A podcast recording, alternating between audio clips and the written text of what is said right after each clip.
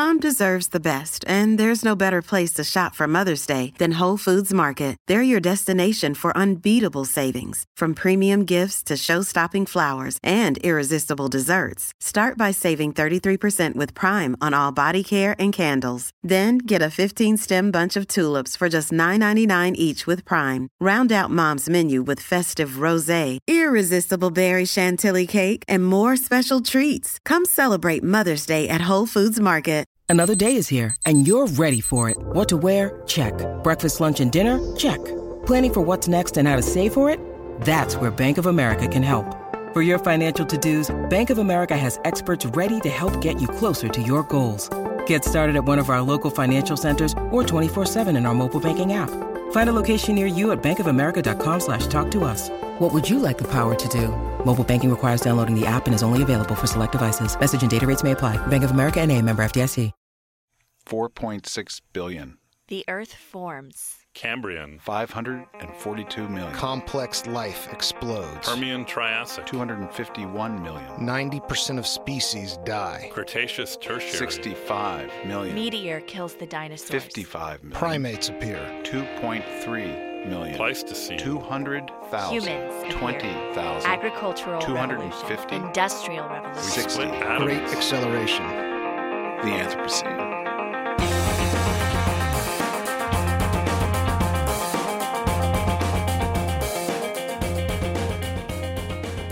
Welcome to Generation Anthropocene. I'm Mike Osborne.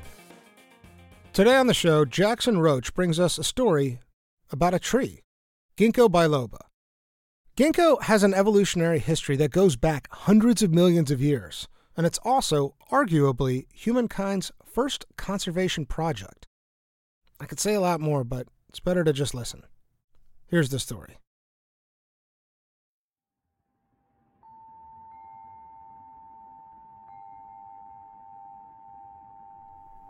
The leaf of the ginkgo tree is unlike the leaf of any other tree you've seen and known.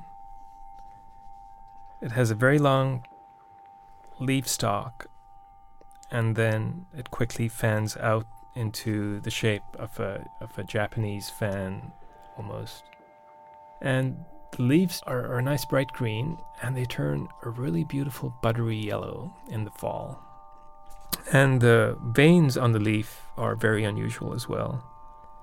They fan out radially from the base of the blade, the leaf blade, and they and they keep dividing into two up to the very end to the edge of the leaf. So it's very pleasing too. The, the, the shape of the leaf is very pleasing. Occasionally you'll find these round seeds that look like small apricots beneath trees. These are the seeds of the female ginkgos. You don't see a lot of female ginkgos. And when the flesh that surrounds uh, the flesh on the outside of that seed decomposes, the smell could be quite unpleasant. Some people think it smells like really ripe aged cheeses. In the US, you see them as street trees and in parks. In China and Japan, I've heard various temples have ginkgo trees. There's a thought that temples, Buddhist temples in particular, might have been instrumental in keeping ginkgo biloba, the species we have, in cultivation over the centuries.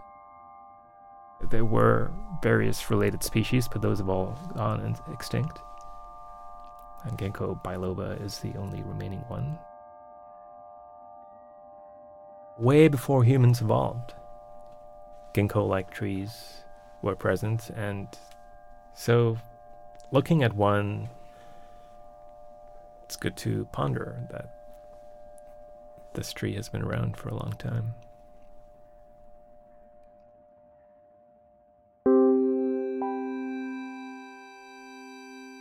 What we mainly have in the fossil record are leaves. Start to appear uh, over 200 million years ago uh, in the fossil record. There's no mistaking them as ginkgo leaves. When you crack them out of the rock, they look very, very similar to a modern ginkgo. You know, we see ginkgo appearing in the Triassic and being pretty widespread and abundant during the Jurassic. Climate was a good deal warmer. Probably no uh, ice caps during the Jurassic or even during the during the Cretaceous. So this was a warm world. Ginkgo seems to have grown close to uh, river deposits. So it was growing alongside the rivers in these ancient dinosaur landscapes. And this, this was the dinosaur age.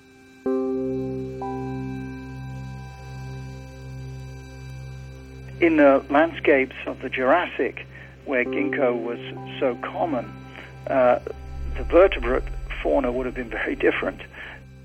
The vegetation was dominated by cycads and conifers and ferns.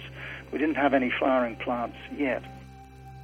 The pollination system in ginkgo was probably by the wind and didn't involve insects.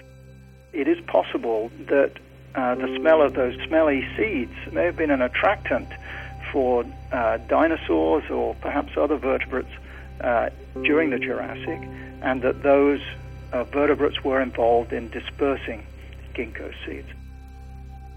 And then it spread across the planet.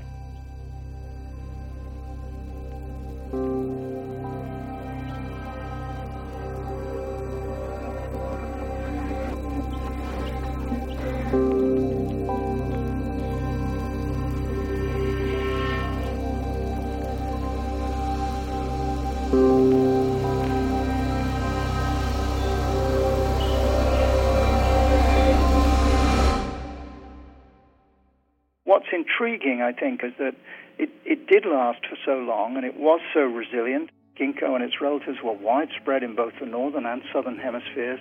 But then eventually the world did change around ginkgo, and, and ginkgo found it hard, in a sense, to keep up. It's hard to come up with a very clear answer as to why ginkgo, having done so well for 100 million years or more, suddenly starts to find itself um, in retreat. The vegetation of the world really started to change at about 100 million years ago with the rise of flowering plants. It's probable that that ginkgo, having grown in these habitats without flowering plants, was then subjected to new kinds of competition from a new kind of plant that, for whatever reason, proved to be more successful. And they winnowed out uh, some of the ginkgo like diversity that we knew back in the in the Jurassic. Eventually, it does start to decline in its distribution and its abundance through the middle of the Cretaceous, about 100 million years ago.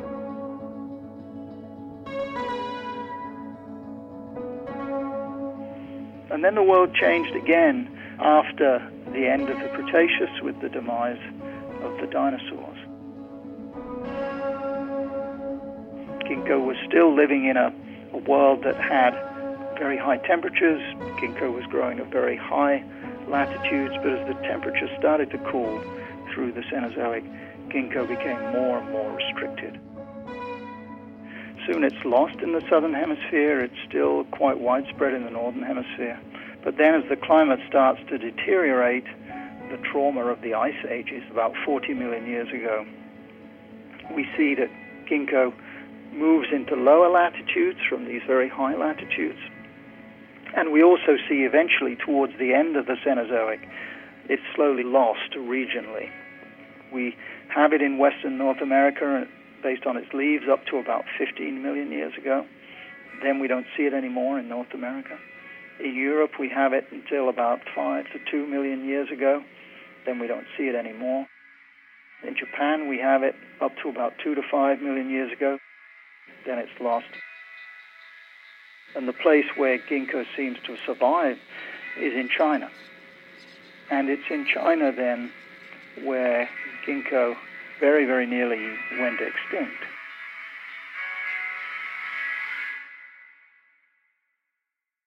In the past, there were several different kinds of ginkgo like plants, and those have been gradually winnowed out to the one species in China. Right. Okay. That's helpful. So, and then it and then it meets humans. Yes, so uh, the first written records of ginkgo uh, from China about a thousand years ago. Ginkgo are being written about in poems as a nut tree, collecting those smelly seeds and eating the meat. This was regarded as a delicacy and an interesting new food plant. It does uh, appear to have um, associations with people that transcend its simple usefulness. You often find ginkgo associated with, for example, Buddhist temples or Shinto shrines. I think also the distinctive um, appearance of the leaves is uh, part of this. It's a very distinctive tree, which may have uh, been part of why it becomes associated uh, with these various belief systems.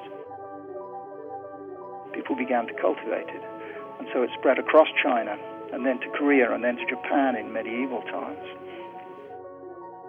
And we have this, this wonderful example of the Shinan ship that went down with its cargo of ceramics that also included uh, many plant remains, including a single ginkgo seed, as direct evidence that ginkgo was being moved at that time.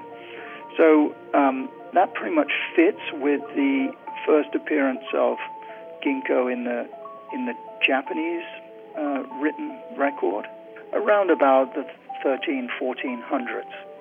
Um, and it's really only uh, a matter of a few hundred years after that that the first Westerners uh, in the East start to encounter ginkgo. So Engelbert Kaempfer, who was working for the, the Dutch East India Company in southern Japan at their trading post in, in Deshima in Nagasaki Harbor, he arrived there in the early 1690s. And in his book, which he wrote on his return, that came out in 1712, he publishes the first in the Western scientific community, the first description and illustration of, of ginkgo, and uses the name ginkgo for the first time. And then, uh, pretty soon after that, it's clear that living specimens were had arrived in Europe as a horticultural and botanical novelty. The oldest ginkgo trees in Europe are of about that age, maybe 1740s, 1750s.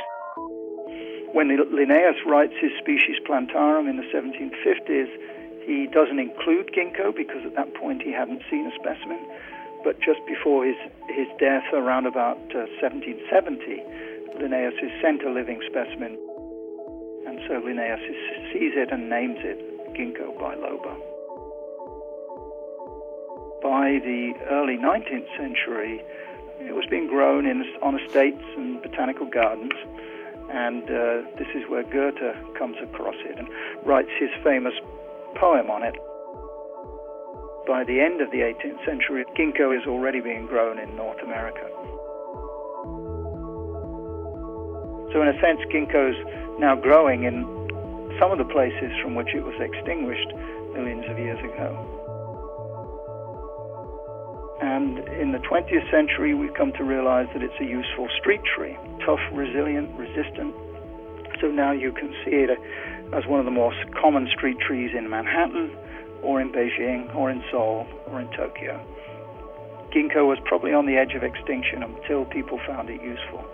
But then, through its use as a, as a nut tree, as a horticultural ornamental, then even as a medicinal, and now as a, a street tree, it's grown very widely around the world.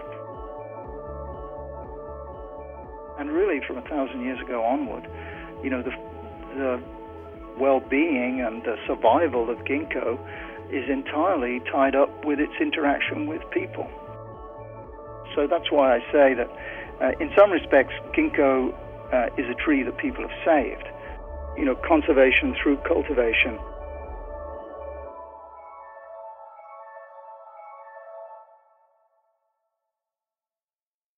Reminds us about time I mean, these are long lived organisms, visible organisms, that transcend a, a normal human lifetime. not only the life of individual trees, which may be very long compared to a human lifespan, also the lifespan of the lineage, which is almost incomprehensible. Thinking about ginkgo in this way, there's a life story that that's taken place over hundreds of millions of years should, I think, sort of calibrate uh, for us our place in the world. We're all so preoccupied with the here and now. We're all so preoccupied with the with, with what's going to happen tomorrow, what's going to happen in the next election cycle, when's the next economic cycle. And in the grand sweep of Earth history and evolutionary history, these are these are, are, are small peripheral events. We are relatively recent arrivals on this on this planet. We're a relatively recent product of of evolution. Yet we dominate the planet today, and as we think about the way we manage the world, we might want to extend our timescales a little bit and think about these longer timescales. Uh, the fact of the matter is, we are a, we have the power of a geological force on the planet now. So the decisions that we make uh, have major implications for the rest of life uh, on the planet.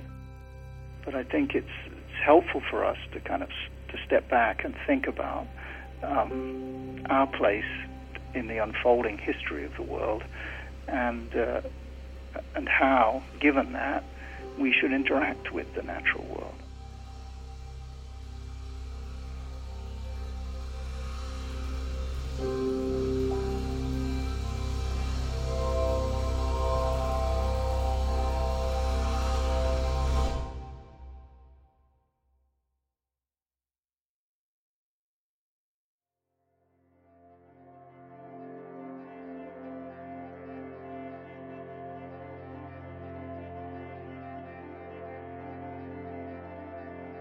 On August 6, 1945, the U.S. dropped an atomic bomb on Hiroshima.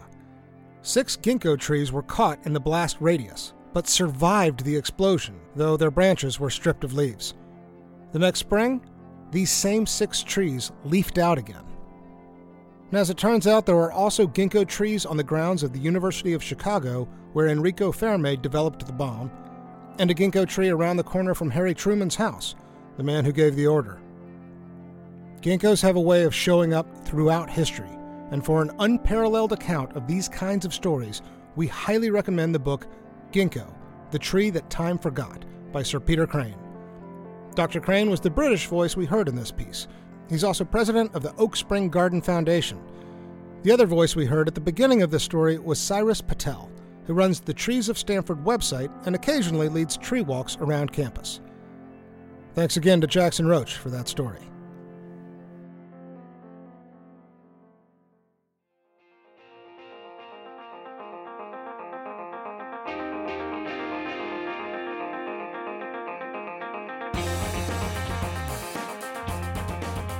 Our show is also produced by Leslie Chang, Miles Traer, and me, Mike Osborne. Special thanks to Tom Hayden and Isha Salian. Our project is supported by Worldview Stanford and Stanford Earth. You can learn more about the podcast online at www.genanthro.com. On our website, you can also find links to music used in this piece. We're also on Facebook and on Twitter at GenAnthropocene. Thank you so much for listening, and we'll be back on Thursday with a new episode.